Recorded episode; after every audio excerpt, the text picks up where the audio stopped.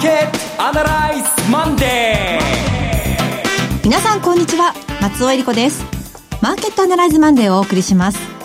パーソナリティは金融ストラテジストの岡崎良介さん。相場は大変なことになってるんですけども終わったらちょっと花見に行こうかななんてのんきなことを考えてる岡崎です。今日もよろしくお願いします、はい、そしてラジオ日経の鎌田伸一さん。こんにちは。鎌田です。よろしくお願いします。そして瞳ゆゆさんです。瞳です。よろしくお願いしますこの番組はテレビ放送局の BS1212 で毎週土曜昼の1時から放送中のマーケットアナライズプラスのラジオ版です。海外マーケット東京株式市場の最新情報具体的な投資戦略など耳寄り情報満載でお届けしてまいります。東京はすっかり春の陽気になりましてね、うん、桜も開花してきてるんですが。本当ならばもう本当にそれを心から楽しんで今週いっぱいはですね、はい、その計画でみんなまあ賑やかに暮らしてら暮らしていけばいいのかなと思ったんですが何せこんなスタートになったもんで。いや本当に。でこんなスタートになったんですが実はあの正直この解説って難しいと思うんですよ。みんななんか分かったようなこと言ってますけども、本当分かってんのかなっていう感じで、あのー、結構2点3点こう、ま、日によって猫の目のように、えー、もえっとも水木金とこう右左右みたいな感じで動いて、えで今日の月曜日ドカンと来てるんでこれはね深掘りしなきゃいけないところだと思います。そうですね。先週は460ドルものあのニューヨークの下げがありまして、うん、それ前の日上がってるんですよ、はいそして 今日の前場は700円を超える下落があったということなんですけれども、はい、この裏側が一体何なのかその背景からまず伺いたいと思います、うん、この番組は株365の豊か商事の提供でお送りします。今週のストラテジーこのコーナーでは今週の展望についてお話しいただきます。まず、大概の人がですね、アメリカで、えー、景気後退の確率が上がった。で、アメリカ株が下がって日本株がその煽りを受ける。世界的な同時景気後退リスクみたいなもので今日下がっていると。ということなんですけども、一日にしてそんなもんできないはずなんですよ。いきなり金曜日にそのシナリオが出てきたんですね。はい、木曜日は逆に上がって、で水曜日 FOMC で、FOMC で、あの、マイナス、えー、っと、マイナス金利じゃない、それは日本の話で、えー、利上げはもうやめますよっていう話ですね。ドットチャット見たら、11人がもう今年ステイしてたということ。それからバランスシートの縮小は、えー、っと、5月から始めて、えー、9月には完全に縮小停止するっていう話ですね。そういう話になって。で、景気見通しが少し下がってと。だけど、引き続きアメリカの、えー、雇用とかは堅調ですよと。小売がちょっと心配ですよ。みたいな、まあ、コメントを記者会見して。で、大体の予想通りでまずまずで。で、木曜日上がったんです。ところが金曜日に急に下がった。で、金曜日に急に下がって、急に景気後退確率が上がってるんですよ。え実際なんで景気後退確率が上がった、上がったかというと、これはもう、のえー、公式みたいなもんでですね、はい、10年もの国債利回りアメリカが2.44まで下がったんです、金利がね。うんで、今、東京市場ではさらに2.43になってるらしいんですけども、で、2.44になって、横を見るとアメリカの3年ものの、3ヶ月ものの、3ヶ月です。えー、政府証券、手形ですね。これも2.44なんですよ。はい。つまり、3ヶ月の金利と、それから10年の金利が一直線に並ぶというフラット化、もしくはその間のところは、こう、エイド株インバート現象になって、で、こうなると、ニューヨーク連銀が計算している、えっ、と、ニューヨーク連銀のリセッションプロバビリティっていうのがあるんですけども、はい、えー、これはエクセルシートになってくるから、あの、ダウンロードしてもらえばいいと思うんですけども、これでいくと、2月が24%確率だったんですけども、1年後。はい。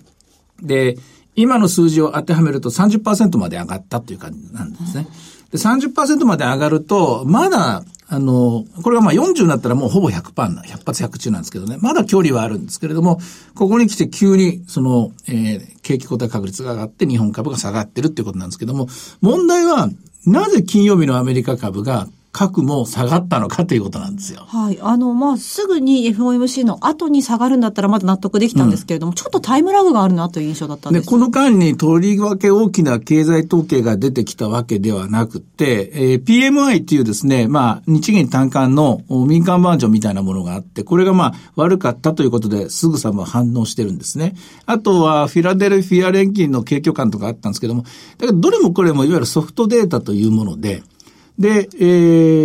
ー、先行き、先行きっていうか足元のハードデータと言われている、例えば、えー、百貨店の売り上げがどうしたとか、住宅が何件建ったとかですね、そういうものではないんですよ。つまり、見込みのものなんです。見込みのものだけに、ここが動いたっていうことは、おそらく4月の第1週に発表される、今週から来週にかけての統計、えー、ISM 統計であるとか、雇用統計とか、こういったものが、まあ、あの、やっぱりどんどん悪くなるんじゃないかという見通し。で、もしくはですね、もしくはこれが私のね、一番書くだと思うんですけどもね、なんか情報がアメリカ流れてんじゃと思うんですよ。何か別のものが。はい。うん。で、別のものがあって、その別のものっていうのは、やっぱり FOMC のもう一回読み直さなきゃいけないかのかもしれませんけど、FRB 当局は何か知ってるんじゃないかと思うんですね。うん、知ってて何か、おそらく公開はされてんだけども、読み方が足りない、あの、ちゃんと分析の仕方が甘いのかもしれません、我々が。我々が、我々の責任かもしれません。日本勢が読み切れてないのかもしれません。あの、海外でこれだけ動いている、それも、ドッタンバッタンと動いてるっていうのは、まあ、わかんないパターンなんです。珍しいパターンなんですね。私もだからそれで土日ほとんどそれに時間を費やして申し訳ないです。ここまで通り弁当の大概みんなが言ってるようなことと同じようなことしかまだ言えないです。まだ今週ももう少し調べるつもりです。ただ日本に関して言うと、今週末発表される鉱工業生産指数。はい、もうみんな今、あの、えー、っと、証券会社も銀行もエコノミストたちも、あの、予想するの嫌なんで予想出してないんですけども、あの、もともとは製造業の人たちの予想では上がるよ、プラス5%ぐらいとか言ってたんですけど、多分それは無理で、いいとこ行って横ばいぐらいかなっていう見方なんですけども、これがやっぱりだんだん悪くなってくると、日本がアメリカよりも早くマイナス成長になる可能性、1、3月ですね。で、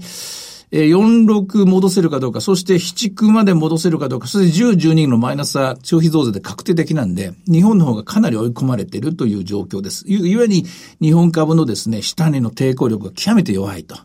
という状況になっています。戦略的にはですね、先週売れてた人は、これは余裕持てるとこだと思うんですけども、先週売れなかった人って言いますかね、まだ買いで引っかかっちゃった人っていうのは、これは工夫が必要ですね。どう工夫が必要かというと、あの、銘柄を少し、えー、これは無理だなと思うものは、景気敏感株などは損切りをしなきゃいけない局面かもしれません。あるいは損切りしなくても方法としては、私は多分ね、本当に世界同時、えー、景気後退に行くのであれば、中国株が強すぎると思います。うん、中国株の反発が、あれが、いくら中国の国家がですね、動いてるとはいえ、それもどっかで踏み潰されると思うので、はい、だとすれば中国株なんかでこう、売りポジションを作るとか、ももしも日本の株で引っかかってた場合ですよ、そういう作戦もあるかなと思います。で、本、本丸のアメリカ株に関して言うと、やっぱり小型株、中小型株が悪いんですよ。で、今、GAFA とか見てですね、Apple を見て、ナスダックを見て、相場を判定する人たちが多いんですけども、あれはやはり、えー、あまり、あある意味こう、ポピュリズム銘柄みたいな本ですからね。そこで本質は見れないと思うんで、アメリカの中小型株の下げが止まるかどうかですね。ここで判断してもらった方が、ずっと戻ってたんですけども、ここ2週間パフォーマンス悪いので、はい、また、えー、売りのポイントになってきてますね。で、いろいろ言いましたけども、えー、っと、日本とアメリカについては、えー、前回の安値、えー、を、日本に関して言うと2万1000ぐらいのとこ切ってきたので、次はこれスルスルっとチャートポイント見えないんですよね。この辺だっていうのが19,155円のところまでですね。ですので、今週いっぱいは大きな、大きなっていうのはまあ5%以上の下げですね。もうすでに3%ぐらい下げてますから、2%、あと2%ぐらいかなと思うんですけども、1週間で5%というとかなり大きな調整になりますから、それぐらいあったところでポジションを、まあショートならショートのカバー、あるいは新規の買いなら新規の買いを締め買いっていうやつですね。それをしてもいいかもしれませんが、いずれにしても、えー、予断を許さない展開になってきて、えー、引き続き慎重なスタンス維持かなと思います。今年は日経平均にはあまり期待しない方がいいのでしょうか？あ今年は期待しない方がいいと思います。えー、あの全体としては、初めての、おそらく皆さんが初めて体験する景気後退のパターンになると思いますので、はい。あの、2012年の相場っていうのはもう記憶してる人いないでしょうし、で、それから2015年から16年のチャイナショックの時の相場28%下がってるんですけども、あの時とはちょっと意味が違うと思うんですね。あの時は、あの、為替と原油安の影響であって、で、生産の方が大きな調整になってないですね。で、ちゃんと調べてみると、日本の鉱工業生産指数は、これピークからもう7%ぐらい生産調整起きているので、これ10%まで生産調整起きたらもう完全に交代期に入るんですけれども、えー、こうなってくると、日本株、日経平均株価のコア銘柄がみんな傷ついてくる形になります。はい、ですので、日経平均の、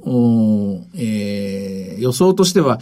まあ、この間みたいに PBR1 倍のところとか1倍割れのところで買うっていうスタンス。これは、えー、作戦としてありだと思いますけれども、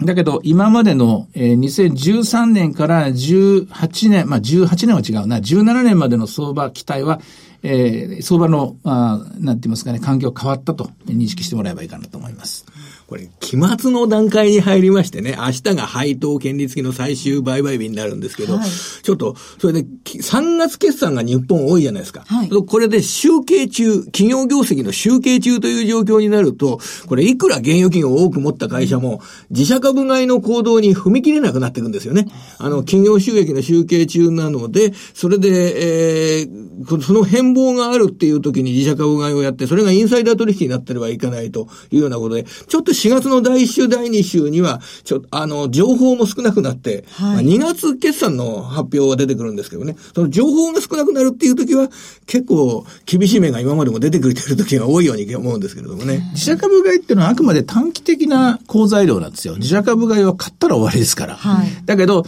自社株買いをしなくて、それを設備投資に回して、で、新店舗開店とかして、ますます大きくなっていくぞってなると、あ、じゃあ来年も再来年も儲かるんだなと思って人々の期待が繋がるんですけども、うん、自社株買いっていうのは、えー、あぶく銭みたいなもんで、今年よく儲かったんで、株が安いんで買います以上って感じなんですよね。じゃあ来年も買えるかって言ったら、それは来年の業績次第になるわけです。で来年の業績はというと、今のマーケットの環境が作っていくわけなんです。で、結局ぐるっと一周立ち返ってみると、えー、あの、自社株買いで株を買うということは、やっぱり短期的な戦略であって、個人投資家に、だから買いなんですよってこう、えー、風潮しま、あの、風潮しまくるっていうのは、いかがなものかなと思いますね。むしろお金を企業が将来のために使うっていうような、そういうメッセージが出てきたことの時の方が、先行きに対しての投資家の信頼感っていうんですかね。そういったものが厚くなる自社株買いっていうのは、自分の株が、会社の株が安いから買ってんだって言うけども、あれは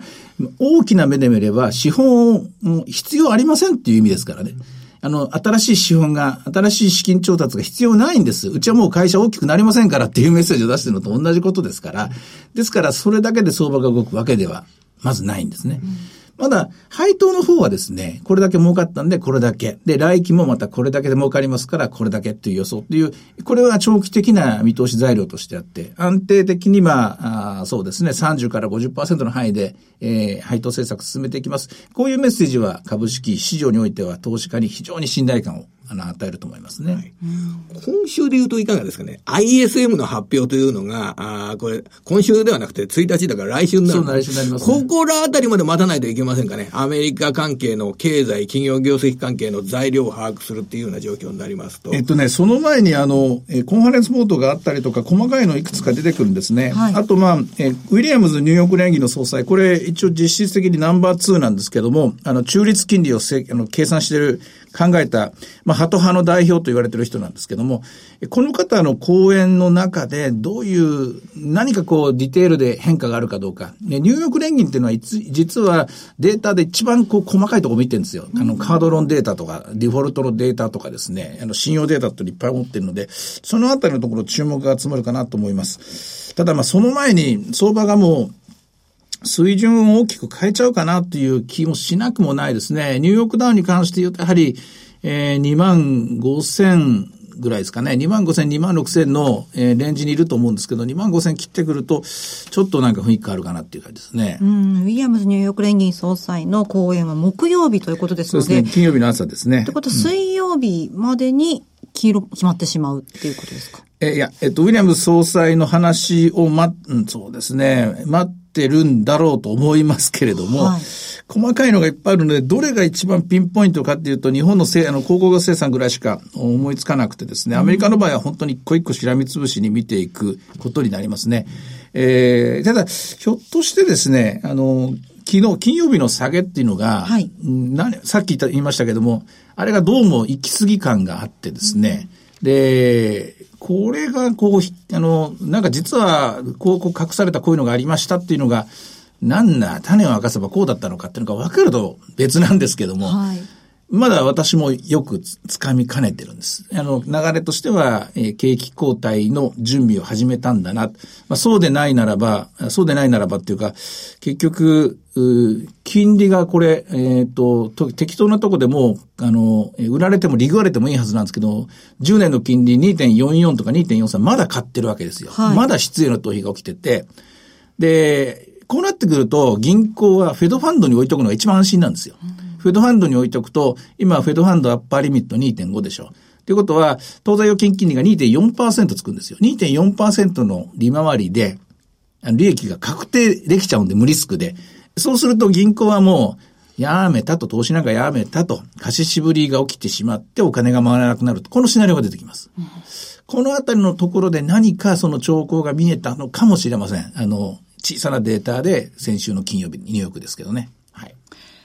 さあ、では、株三六五の動き。株三六五はですね、アメリカ株が下がってる時にもうすでに下がっていて、はい、3月22日金曜日のあ日本時間の朝の段階だと21,200円という位置まで下がってました。で、今日はさらに、えー、21,000割れというような場面があったということで、もうアメリカやはり下がって円高になってる時に、もう、あの、せ昨日、先週の金曜日に、えー、ヘッジ売りなり何は、あの、そう売りを買うなり、あの、そういったことはできたというのが株三六五の特徴でしたね。さすが、動きが早いですよね。はいえー、さて、いろいろ展望していただきました。今週末土曜日には午後1時から放送しています。マーケットアナライズプラスもぜひご覧ください。また、Facebook でも随時分析レポートします。以上、今週のストラテジーでした。マーケットアナライズマンデーそれではここで、株365の豊商事からのセミナー情報をお伝えします。岡崎さんご登壇のセミナーです。大宮で豊か商事資産運用セミナー in 大宮が開催されます。4月20日土曜日12時半会場午後1時開演です。会場は TKP 大宮駅西口カンファレンスセンターカンファレンスルーム 6B です。ご応募は豊か商事お客様サポートデスク。フリーコール0120-365-281 0120-365-281です。受付時間は土日祝日を除く9時から午後7時です。え株式と為替の両方のお話が聞けるセミナーです。埼玉県はもちろん関東の皆さんふるってご応募ください。なお、どなた様でも無料でお申し込みいただけます。また会場では取扱い商品の勧誘を行う場合があります。続きまして、毎週土曜日午後1時から放映中の BS1212 マーケットアナライズプラスからのセミナー情報です。え神戸と横浜でセミナーがございます。まず、神戸です。リアルマーケットアナライズ2019 in 神戸4月6日土曜日。会場は神戸元町駅、県庁前駅が最寄りのラッセホールローズサルーンです。BS1212 のマーケットアナライズプラスのホームページからリアルマーケットアナライズの応募フォームにご記入いただくか、お電話でご応募ください。電話番号は0120-953-255 0120-953-255締め切り間もなくです。3月27日水曜日です。神戸の次は横浜です。リアルマーケットアナライズ 2019in 横浜。4月13日土曜日、横浜駅東口最寄りの崎陽軒本店宴会場ダイナスティです。リアルマーケットアナライズの応募フォームにご記入いただくか、お電話でご応募ください。電話番号は0120-975-988 0120-975-988です。締め切りは4月3日水曜日です。神戸、横浜とそれぞれ電話番号異なっております。ご注意ください。通話料無料、自動音声応答サービスにて24時間ご応募を受けたまっております。くれぐれもおかけ間違いのないようにお願いいたします。また、応募はお一人様一回限りでお願いします。個人で複数応募いただいても無効となりますのでご了承ください。そして最後はテレビ番組のお知らせです。いつでも全国無料の放送局 BS1212 では明日火曜夜7時から横溝静止金田一康介シリーズ仮面舞踏会第3話、第4話を放送します。女優との結婚を控えた実業家のもとに、彼女から手を引かなければ命はないという脅迫状が届いた。金田一が女優の元夫4人連続不審死の真相に挑みます。ぜひご覧ください。チャンネルの見方がわからない方は、視聴者相談センターへお電話ください。オペレーターが視聴方法をわかりやすくお教えします。03-5468-2122 03-5468-2122 BS1212 視聴者相談センターまで。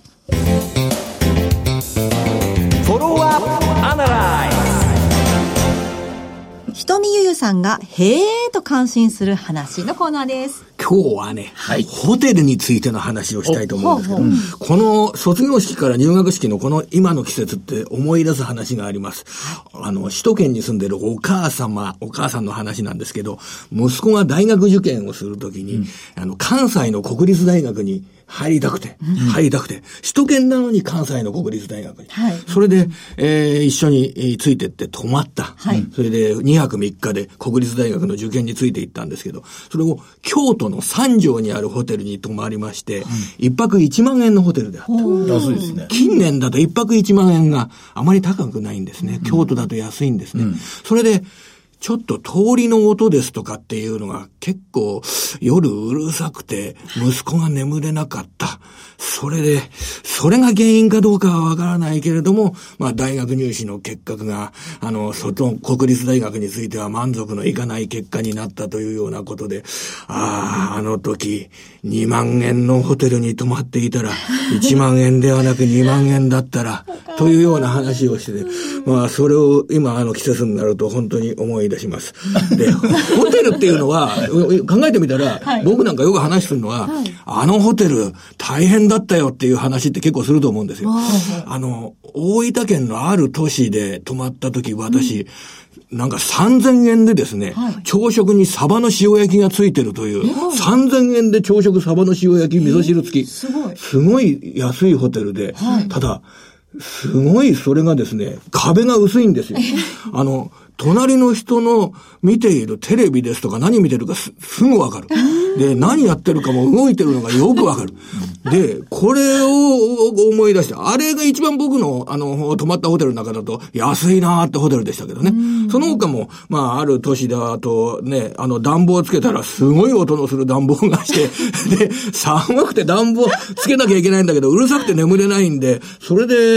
えー、ね、ジャンパーかなんか着て寝てたっていう記憶があるんですけど、要はこれから先海外のと皆様ですとかが、あの、日本に訪れるという時に、はい、えー、ホテルの耐震性ですとか、防音性ですとか、うん、そういったもの、リピーターが来ないホテルっていうのは経営は成り立ちませんから、はい、そのあたりの投資が必要になってくるというようなことで、うん、まあ、そのあたり、あの、ホテルの設計などを手掛ける9743の単成社というような会社などの業績が、これ結構、結構高水準に推移してるんですけれども、あの、説明の中では、えー、ホテル関係の需要は伸びているというような、そんなお話があったことを紹介させて、今日の話にしたいなと思ってます。やっぱり今、あの、旅行サイトにあの、宿泊施設の口コミって結構書いてあるじゃないですか。そうですね。私も今、宝塚受験真っ最中で、うん先日まで大阪にいたんですけども、うん、しっかりサイトを読み込んでから予約しました。大切ですよねそれは。この間某ホテルの方に話を聞いたら、うん、1%お客さんの満足度が上がると売り上げが7.4%上がるすごい。そういうねデータを持ってます。すごい。すごいすごいちょっと目元1で 7.6? 7.4%なんで7.4オッケーオッケー。はい。ひとみさんいかがでしょう？いや今日はたくさんの兵をお二人からいただきました。ありがとうございますえさて、マーケットアナライズマンデー、そろそろお別れの時間です。ここまでのお話は、岡崎亮介と、鎌田新一、瞳ゆゆ、そして松尾恵里子でお送りしました。それでは今日はこの辺で失礼いたします。さよなら。この番組は、株三六五の豊か商事の提供でお送りしました。